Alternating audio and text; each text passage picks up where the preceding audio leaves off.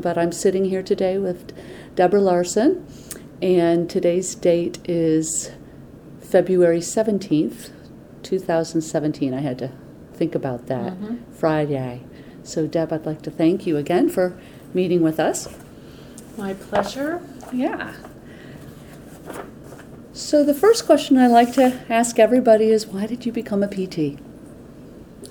I don't think I'm that different from many uh, that started out. I read a book called Christie uh, uh, when I was early high school, and it was about a PT working with a young girl with cerebral palsy, and I thought, oh, that seems very interesting. I'd done some time as a candy striper. Uh, Me too. and uh, I decided I didn't I didn't want to be a nurse because I don't like needles or tubes and where they go. So um, those two things together made me start uh, thinking about an alternate healthcare path, and I volunteered at the Children's Hospital in Dayton and Mhm. fell in love with that. I volunteered at um, one of the acute care hospitals as well. I never liked that quite as much as I liked the children's hospital. So surprisingly, I went to PT to be a pediatric PT. so, was that your first job? No, someone gave me ill-advised uh, advice. Um, somebody told me that you had to take your first job in a general practice setting, preferably acute care. And I did that. I lasted 11 months. I applied for and talked my way into a job where I was the sole pediatric therapist in a large hospital in Toledo. And um, it was just an amazing learning situation. I um, this was 1979, and I Mhm. was in the NICU, and I was doing rehab, and I was doing a cerebral palsy clinic and a myelomeningocele clinic, and um, just so many different opportunities to learn and expand my skills. So, how did you how did you learn those things? Were those taught in your program, or did you have to discover or collaborate? I did uh, take some elective coursework as um, a physical therapy student in pediatrics. I specifically did two clinical experiences in pediatrics. And then while I was uh, in this new job, I got a master's degree in child development. I felt like I understood when children should roll and sit and walk and those kinds of things, but I had no concept of when they should talk and how they should be able to play and what cognitive abilities they should have when. And uh, unfortunately, I don't think we, even today, spend as much time on those other aspects of development um, for in our educational process. And I think they're critical for you to do a good job as a pediatric therapist. Well, not just peds. Didn't you do a research study on dual tasking, motor and cognitive? I did. So I have come sort of first, full circle in that because mm-hmm. in the last few years I've become increasingly interested in the cognitive impact of neurologic insult in adults and the contributions even minor cognitive deficits make in outcomes.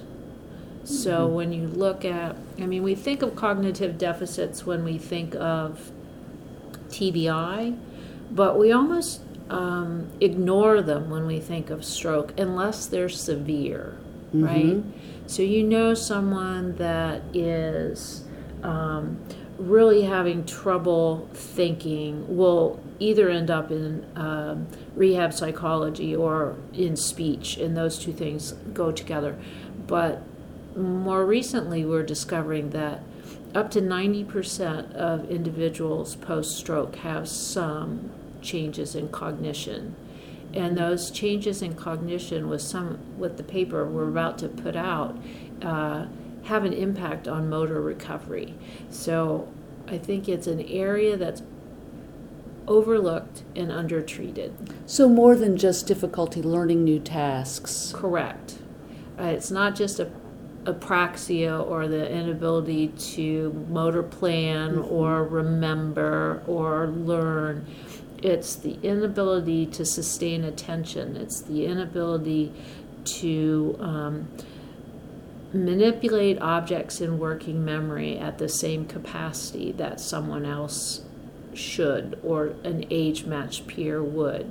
Uh, we were we've been doing this uh, test called the PASAT, the Paced Auditory Serial Addition Test, and it's really an interesting test because I say four, then I or you hear four, then you hear eight. You're supposed to say 12, 12. and then you hear five.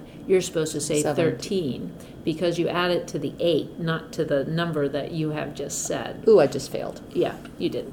But most people, I mean, we let them practice and mm-hmm. a little bit, but people that have had a stroke have an incredibly hard time with that task.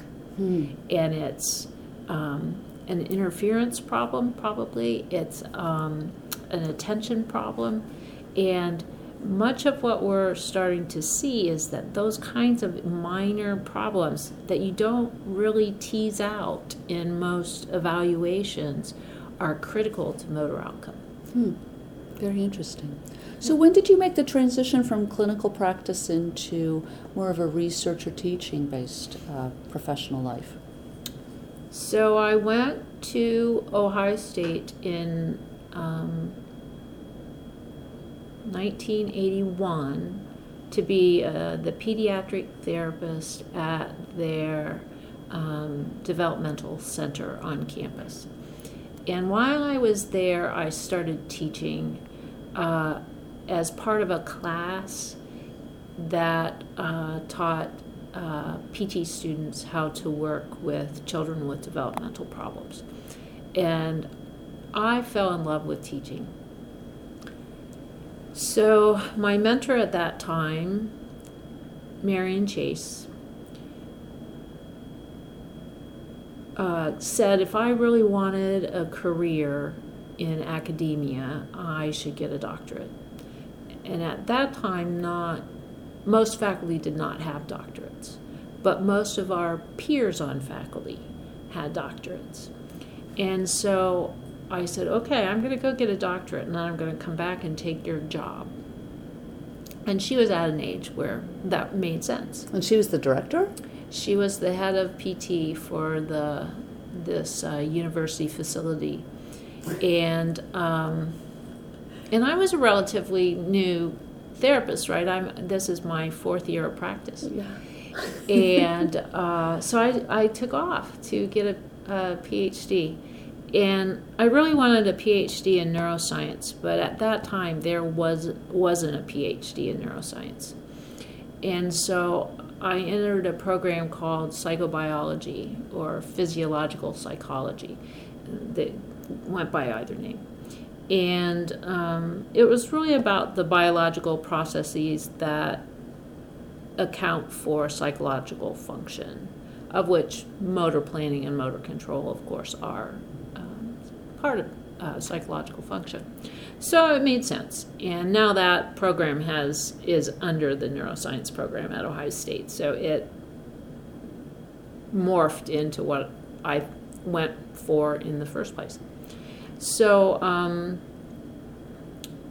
I was halfway through my PhD when this mentor of mine called and said, They're offering a, an early retirement, and I'm going to take it. And I said, You can't. I'm not finished with my doctorate. You must stay. And she, she said, I know, I know, I know. And it probably is isn't good for you, but it will be good for me. And so uh, she retired, and a dear friend of mine took that job. and they changed the job, though it became a non academic position instead of an academic position. So uh, I finished my doctorate and um, and was trained as a basic scientist over sort of a crazy s- series of situations. And then when I finished my doctorate, I was in a situation where my husband and my, I had two young children. Uh, we were sort of settled in Columbus and not able to move. So I went back into clinical practice for three years and practiced as a clinician and waited for a job to come open at Ohio State. And when it did, I took it, or they took me, whichever. So was it in the teaching, the PT program? it was in the? PT program, yeah. So it was different. This other position was affiliated with the PT program, but was a primary um, clinical position, the one that my mentor had. And so I think in actuality, it worked out perfectly that I took that job at a time that was really good for my family. I couldn't give up clinical practice quite. So the first six years I was a faculty member, I still had a small private practice in pediatrics and I don't know, a little adult neuro, uh, so that I could one make more money and two keep my foot in the door. hmm So at that time, um, had you started a research career at that point? Was that when you were involved in the Excite trials, for example? So I, as I said, I was trained as a basic scientist, and I started my research career doing pain research. And I'm not sure, it, it's too long a story to tell how I got there from where I started. I went to do my doctorate with someone that was looking at, interestingly enough, cognition in children with severe motor and language deficits, so nonverbal children. And I was very excited about the project, and the project imploded in the middle of, of the process. Uh, the equipment wasn't working, my advisor lost interest, the other student uh, decided not to work on it, it just fell apart. And so I thought, I, I can't take the time to do this all myself. And I was at that point a mother of two small children. I couldn't be a student forever. So I saw some research that was being done. It was interesting to me on pain modulation and how to use pain modulating systems to address pain problems. And so I did a, a rodent based pain modulation study. When I took the faculty job, my first project that we published in, I think, 92 was on pain modulation and fibromyalgia and the effects of aerobic activity on inducing pain modulation. And then I decided I should do something I really loved. Mm-hmm. And I didn't really love what I was doing. And so I started, I had been really fascinated by the two step, yeah, two step compendium. Mm-hmm. I used it to teach, and I thought I should be doing motor learning work. And so I got a foundation grant to do a motor learning reaching project, and uh, that served to get me into the Excite trial because they selected sites by how much work you had already done in stroke. Sure. And so I so then that started really my research. 1990, mm, I think I got the grant in 94. That started my work that has now spanned 20 plus years on upper extremity recovery post stroke. So I think um, there have been increased numbers of studies that at least I'm aware of in which they're using large multi-site research. Uh, to collect data and analyze it. And I'm sure there's some challenges associated with that. Yes. Uh, Excite had seven sites, and uh, getting seven bright, independent researchers to all agree mm-hmm. on how to do something is a challenge. And we had pre planning meetings that spanned let's see, we collected pilot data for Excite in 2007? 2000 and, no, wait. In 1997, and we collected the pilot data. We wrote a grant. The grant was turned down. We rewrote the grant. We did we were funded from 2000 to 2006. That last year was um, a no cost extension. We were all in Alabama, uh, Birmingham, Alabama, in the summer of 2000, I guess training everyone on how to do everything. We had had several meetings prior to that. So it was really a consensus process, and not everyone was happy as we implemented. It was also many emails, many conference calls, uh, people traveling around to make sure that people were doing things the exact same way. There were some misunderstandings and some heated discussions.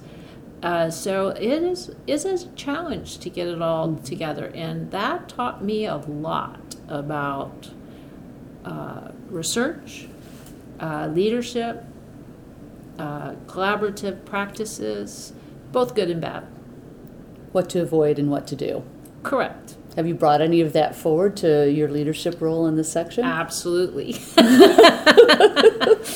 and part of it is consensus before trying to make a decision. You know, you should not have something come to a vote where you haven't had all the discussion ahead of time. Mm-hmm. And and really it also taught me to really listen and to understand that even though the point of view might be different than mine, I really had to understand the point of view. That's a great leadership skill. Mm-hmm. So there were some pretty big names involved in the Excite trial. Yeah. I mean, I'm from Atlanta, so Steve Wolf comes to mind. I know Carolee Winstein was in it, and, and, and Yeah. many others. So I want some scoop. so I know Steve is a pretty straightforward, forward, you know, moving kind of guy. But uh, any fun stories about any of the um, interactions with your fellow Excite members? Oh, sure. Um, well, Carolee is a vodka connoisseur, Oh, and particularly uh, vodka martinis. and uh, she taught us all to drink vodka martinis and to differentiate, tried to get us to differentiate different kinds of vodka. So that I'm not quite sure. I, I, I, I don't, I don't, I still don't really like vodka martinis, and and I'm not sure I dis- I can s- distinguish really cheap vodka from good vodka, but when you get to the upper levels, they all sort of taste the same to me. So it's a little different type of research on a It different. was, Yes, uh-huh. yes, and there uh, there was a delightful martini bar in down downtown Birmingham. Just so you know, Okay. if Oh, you ever go. Okay. All right. So I, I understand your current research is on neural reorganization. So Mm-hmm. what are you working on now? Well, I sort of alluded to that. Um, The cognitive. We have a project that's looking at the non-motor influences on motor recovery. That's right. Um, so uh, both sensory dysfunction and uh, cognitive defun- dysfunction. And so we're trying to, you know, we. I'm really fascinated by sort of the responder non responder differences. And um, we tend to look in most clinical trials at the group effect, right? Mm-hmm. It's really nice when the group effect is robust and we can say this works. But in every kind of treatment, we have a lot of variability in the outcome of the treatment. And as PTs, what we focus on is what we can see the motor dysfunction or deficit. And I have become intrigued with what else contributes to that deficit. And so I'm right now targeting sensory and cognitive changes, both of which are underdiagnosed and undertreated. So most PTs will do sort of a can you feel this? Can you feel mm-hmm. that kind of sensory evaluation? Or maybe if we're really good, we do a sharp, dull mm-hmm. look. We might look at uh, proprioception a little bit in terms of if is your finger up, is your finger down, right. can you put your arm in the same position I've put your other arm? Those kind of simple tests. But we often don't test uh, stereognosis, haptics, our ability to use the hand as an object to gain sensory information. And that is uh, disrupted in almost 80% or sometimes greater of the patients that we look at. Even in a stroke situation on their intact side? It's often bilateral. Hmm. Uh, the more severe the de- deficit, the more likely it is to be bilateral. And in those same folks, and this is where it gets a little complicated, uh, they often have a cognitive deficit as well if you do the kinds of testing that we're doing. So part of it is is this all just a working memory deficit? Because the centers that control working memory are centers connecting the parietal lobe to the frontal lobe and the centers that are active in our sensory discrimination tasks are the parietal lobe and the frontal lobe, same areas. So it's what we're seeing. And if you think about how we look at haptics or stereognosis, we we give them something in their hand, mm-hmm. right? And then we ask them to pick out what it is or to find it with their other hand or something. So they have to sort of remember what they felt and so, is that a an attention, a working memory deficit? Um, so, we're looking at the brain areas that seem to be active. Are they the exact same areas? We're also looking at the white matter connections between those brain areas. So, the superior longitudinal fasciculus. Remember that? Mm-hmm. Yeah. Well, now it has three parts and it connects slightly different parietal areas to frontal areas. Is it differentially damaged in those that have more of a kinesthetic loss versus a working memory loss versus versus a sensory discrimination loss? Can we kind of pick that apart? So that's where we are right now is looking at white matter projections connecting the parietal and frontal lobes and how that contributes to these non motor deficits that we see post stroke. So, what are you using to assess that? We're doing diffusion tractography mm-hmm. and um, using probabilistic tractography that allows us to uh, estimate the best projectional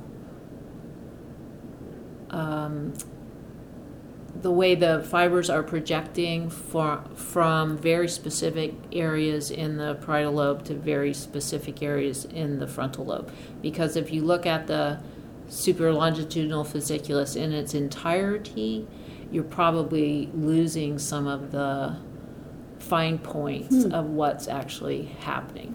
And so if you think about where that's going in a in our most our middle cerebral artery stroke, the cause of hemiparesis, those fibers are are likely to be affected. But since they course through sort of different brain areas, they may not be affected the same way, they may be differentially affected. So Mhm. that's sort of what we're trying to look at. Very neat.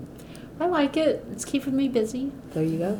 So, um, who persuaded you to run for president of the now the uh, Academy of Neurology? You know, this was sort of a mistake, I think. um, I I had not been on a committee for a while. I took over as a director of a school and an associate dean, and I hadn't done much with the section for I don't know three years, four years, something like that. And I think Lee Dibble was the head of the Nominating. nominating mm-hmm. committee. And I contacted Lee and I said, you know, I'd like to do something, get back in the section. What what positions might be open? and he said, well, president. And I said, no, no, no, Lee. I have not been. I never sat on the board before. Um, I've been committee chair a couple times, but I've never sat on the board. And so let's think a little smaller. And he said, No, no, you'd be great. And then he got all these people to call me to tell me that I should do that. And, you know, Eddie Right. called me, um, Kathy Sullivan called me. Uh, I forget, there are several people. Judy Deutsch called me. I mean, it was sort of complex. And I'm thinking, well, I, I suppose they think I could do it. Um, That was Eddie Field-Fote? yeah. and so I uh, So I decided to run. Yeah. All right. um, so let's talk about your leadership. Um, I've, I've got to tell you that a lot of people have been very complimentary about your leadership um, style, and that you have a gift at letting people do what they need to do to achieve their goals. So when I went back through and looked at everything the section has accomplished in the past, what is it, seven years now? Um, it's it's pretty amazing. So I'm going to let you pick your favorite first. So what what thing has the section done that you have um, felt really proud of, or thought was a game changer? Well, I am really proud that we changed our name. Why is that? So no one understands what a section is. When you talk to your colleagues around the country and you say I'm a member or I'm president of the neuro section, they look at you with a blank look on your face and they say, "Well, what's a section?" When you say I'm the, I'm the president of the Academy of Neurologic Physical Therapy, it rings a common bell with those around the country, especially our medical colleagues, that they are all part of the American Academy of Orthopedic Surgeons or whatever. That they understand the term academy.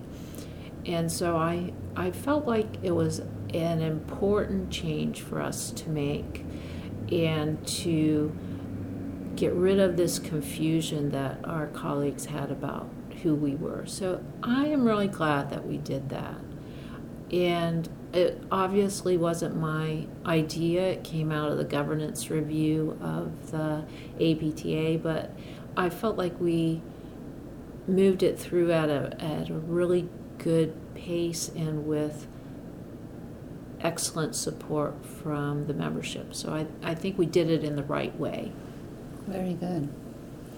Um, what the first thing I put down was actually holding four step, and I that know that would have been two. okay. The, the STEP conferences, I read your um, article about your um, the Career, influence, yeah. yeah. career, and the, and the influence the STEP conferences Mhm. had on you as a um, an academic. And I was wondering if you could kind of give us the short version of that. Oh, sure. Um, I was uh, a child during fir- first step, but I know that my academic program was very much influenced by the neurophysiological concepts of the first step conference.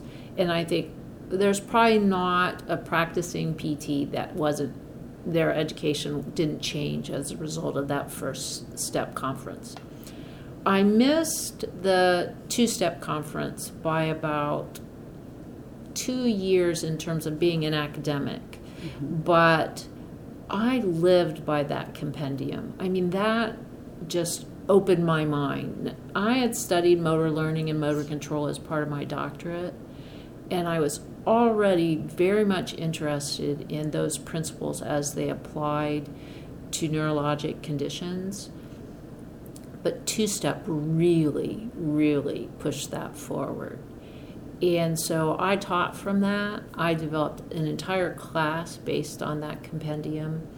I started my, I mean, it really changed my research career, uh, where when I thought about what I really should be doing in, in relation to the profession, I thought we have got to understand how motor learning and motor control principles should influence recovery. And so uh, I just, two step had such an impact. Three step, for me, if you take one term from three step, was neuroplasticity. How do we look at the brain and know how it's changing in relation to what we're doing? And I, we wrote our first um, paper on imaging in fMRI in um, 2002, so before three step. But it was first a confirmation that we were on the right track. And three, or secondly, it showed me that what other people were already doing. And I felt like this push to just move forward, to to figure out those other things. And then, so with the Excite trial, we had a second multi center trial between Wake Forest and Ohio State and Emory. And that was uh, an imaging uh, and TMS trial. And the imaging didn't come out very well, but the TMS showed that we were really changing the motor map. So if you're changing the motor map, you know what what are the principles related to doing that? So that's that's fostered a lot of what i've done in the last decade. Four step i i had a blast just a blast uh, planning it even amongst the chaos. It was just a wonderful group of people to work with. Well you were at your home home uh, university yeah. the ohio state the, university. Well i want i want to go on record as they applied to be the site without my input.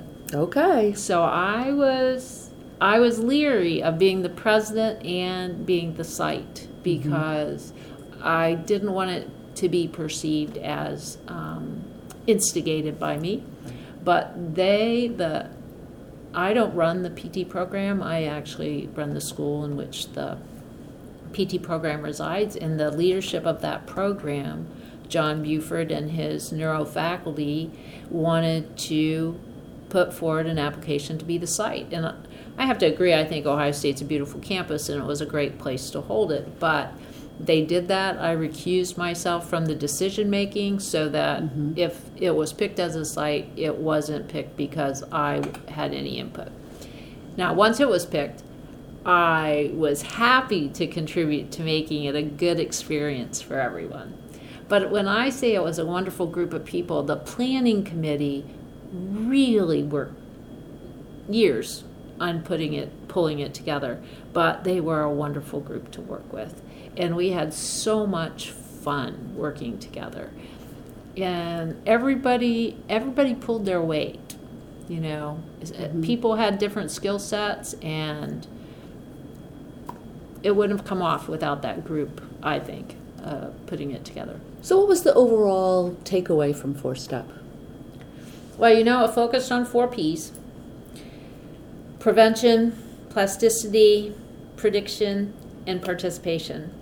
And I think the takeaway is that we needed a fifth P, and that fifth P is personalized. I think the next decade of research is going to focus on the individual characteristics that contribute to functional outcomes. So, whether that's epigenetics, your internal and external environment, genetics. Genetics plays a role, and we don't know what it is. Your own uh, personal situation, right?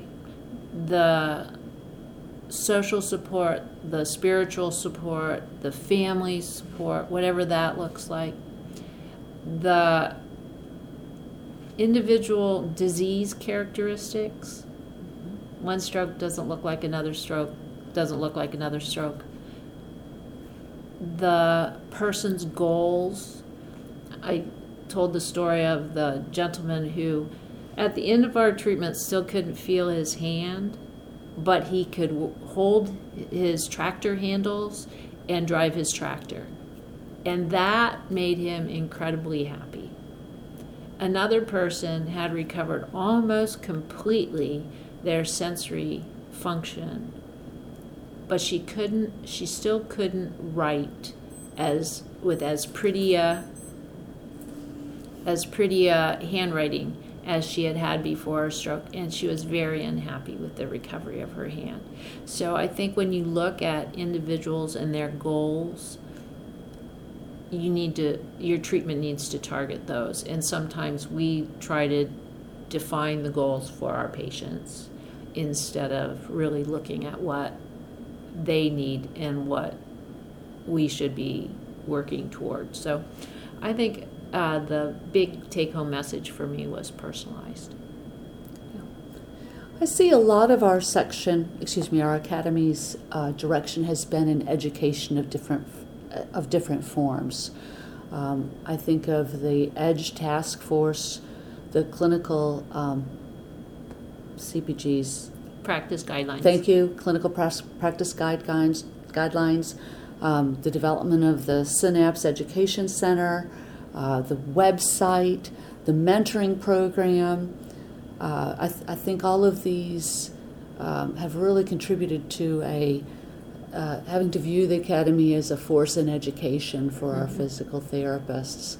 So, uh, how did how did that happen in, in uh, under your leadership?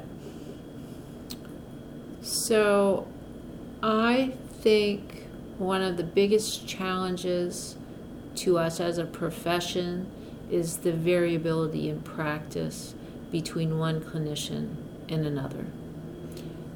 And I've seen this most through my aging parents and their experiences with PT, and it's been shocking to me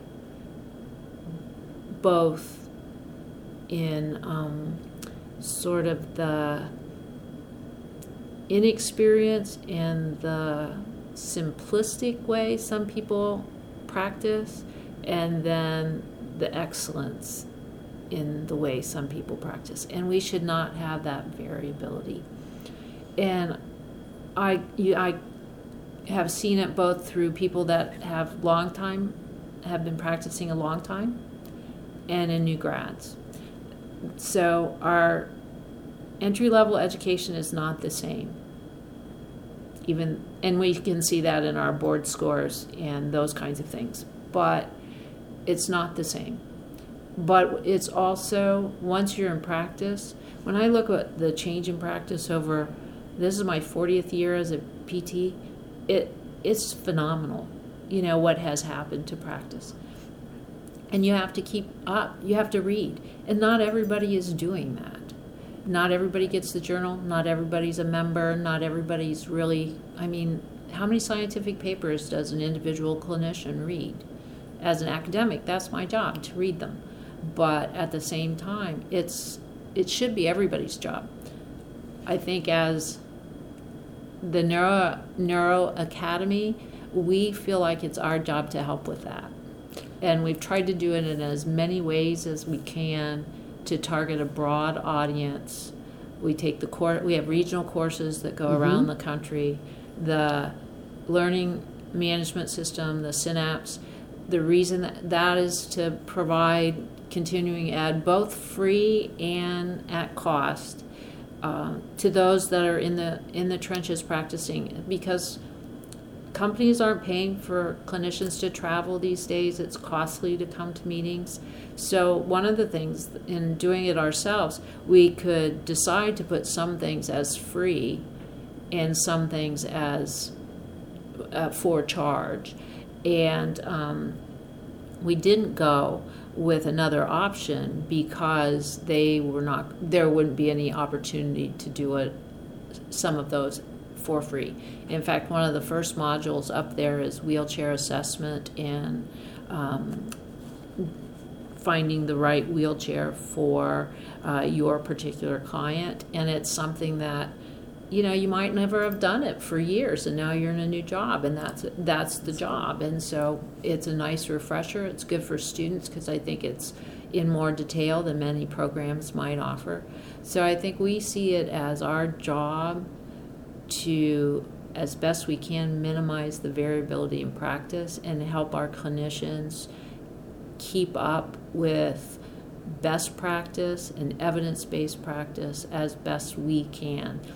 And I mean, it's been great to be the president, but um, these activities and accomplishments have been done by just a breadth of wonderful people who it's their passion. They put more hours in than I think anybody could realize that they're doing. And uh, they're an inspiration, really, to watch. And sometimes I always felt like, I, what else can I do? Because they were getting it all done. And so I could sit back and say, rah rah, but, you know, they just took off. Well, I heard you described as the captain of a very large ship. and you're simply guiding them down the river. well, I, it's been fun. I've learned a ton. Uh, it's been great to get to know so many more people and to work with people that I have now called dear friends, and um, I, I greatly appreciate the experience. So your term ends in June. It does, yeah. And you, uh, your your president elect, will take over. So what are you going to do with all your extra time? Well, I have I have given that some thought. Um, I volunteered to be on an APTA committee. We'll see if that happens. I volunteered to be part of a group that's um, the first council, uh, the Frontiers in Research. No, the Frontiers in Rehabilitation Science and Technology. So they're trying to push. Uh, re- critical research in areas of tele tele rehab, genomics, regenerative medicine, and technology, sensing and robotics. Yeah. And uh, so I volunteered to be part of that group. I'm considering uh, maybe running for a national role. Mm-hmm. Um, but I think for a moment I'll pause. I mean, I'm doing already doing a couple things, but I'm not going to jump too quick. Well, I hear you have some grandchildren that you could. I uh, that you could spend some more time with. I do. I have four beautiful grandchildren, the oldest of which turned four in November. So Oh, they're all. goodness. We have three turning four. So one in November, one just turned last week, and one in April. And then I have a grandson that will be two in May. And they are the absolute joy of my life. And so I keep telling people grandchildren are all the joy and none of the work. Mm-hmm.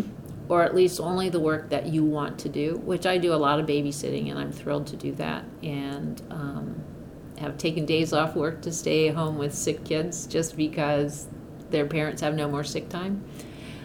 But at the same time, uh, I want, I'm, I'm not quite ready to be done with my career, but I don't know that I'll keep at the same pace forever. So, finally, what do you see the next big change in physical therapy? Well, I could say say what I'd like to see as the next big change in physical therapy. And I talked to some other people um, about this. I think we need to um, be much more involved in primary care. And, you know, we have fought being employed by physicians in a in POP situations, and I totally agree with that. But I do believe we could be partners, and that when a patient calls an office and they say, I'm having this problem. I'm dizzy, for example. Why are they going to their GP for? I mean, maybe they need to go to that medical doctor to make sure they don't have an inner ear infection. Maybe. My guess is they could go to a PA or a nurse practitioner for that part of the evaluation. But why aren't they also seeing a PT at the same time? Why is it always a two or three step process?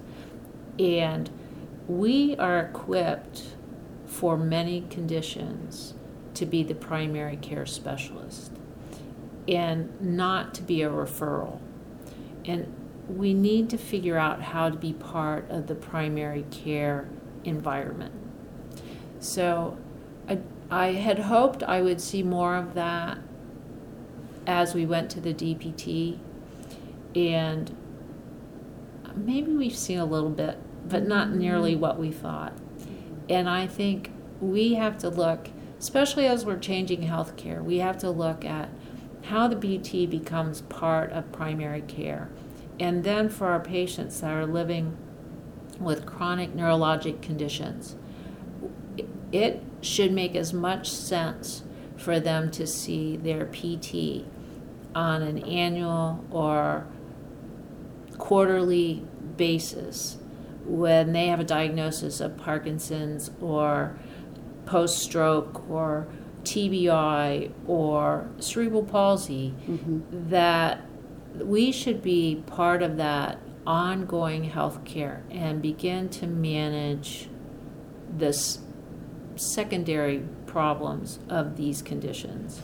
And then again, I think that as I'm talking about primary care, I'm also talking about a much larger role in prevention, both the prevention of conditions, neurologic conditions, and prevention of secondary consequences.